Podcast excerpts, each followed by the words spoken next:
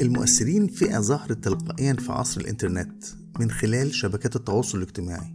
بعضهم رواد أعمال أو فنانين أو رياضيين أو مدونين أو أشخاص عاديين لكن نجحوا إنهم يكونوا مؤثرين في تفكيرنا واختياراتنا. هم مؤثرين أو influencers لأن آلاف أو حتى مئات الآلاف بيتابعوهم على تويتر أو فيسبوك أو شبكات تانية. محدش فرضهم علينا وممكن نقول إننا انتخبناهم مؤثرين فينا. وإن الصندوق الانتخابي في الحالة دي هو friend أو follow أو subscribe والصوت الانتخابي هو like أو share لأفكارهم. أهلا بيكم في سلسلة بودكاست بعنوان هاشتاج نسمعهم. أنا أحمد عزت مؤسس موقع إبتدي www.ibtidi.com أول موقع لإنتاج البودكاست بالعربي.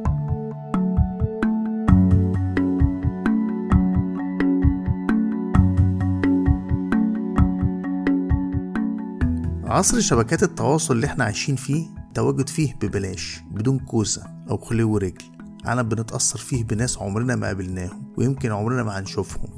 عصر الوعي فيه بيعاد تشكيله بسرعة وقوة التأثير التقليدية في المدرسة والجامعة والعمل والأسرة وحتى الإعلام وإعلاناته بيقل دورها كل يوم. بدليل إن كتير من المؤثرين أعداد متابعينهم أكتر من أعداد توزيع كبرى الجرائد اليومية.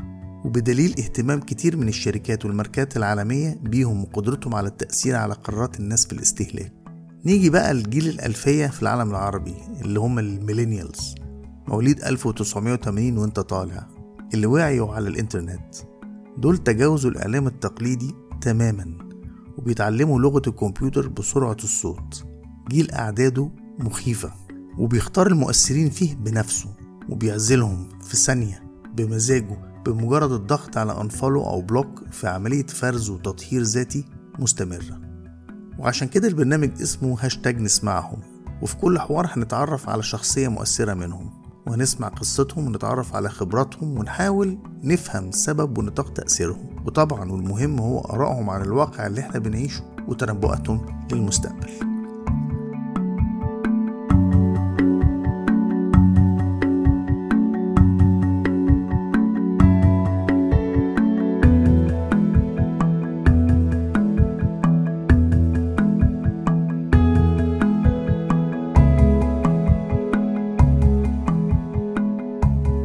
وعشان نخطركم إن الحلقة متاحة بندعوكم تعملوا subscribe لينا على iTunes أو Apple Podcast أو SoundCloud ابحثوا فيها عن I B T I D I أو هاشتاج نسمعهم.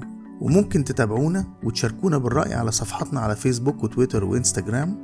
وكل المعلومات دي موجودة على صفحتنا www.ibtidi.com ولو عندكم اقتراحات أو عايزين ترشحوا مؤثرين أو عندكم فكرة لبودكاست جديد راسلونا على موقعنا. أخيرا لو عجبكم البرنامج شيروه ومهم تعملوا rating على iTunes دلوقتي تعالوا نسمع أول حلقة.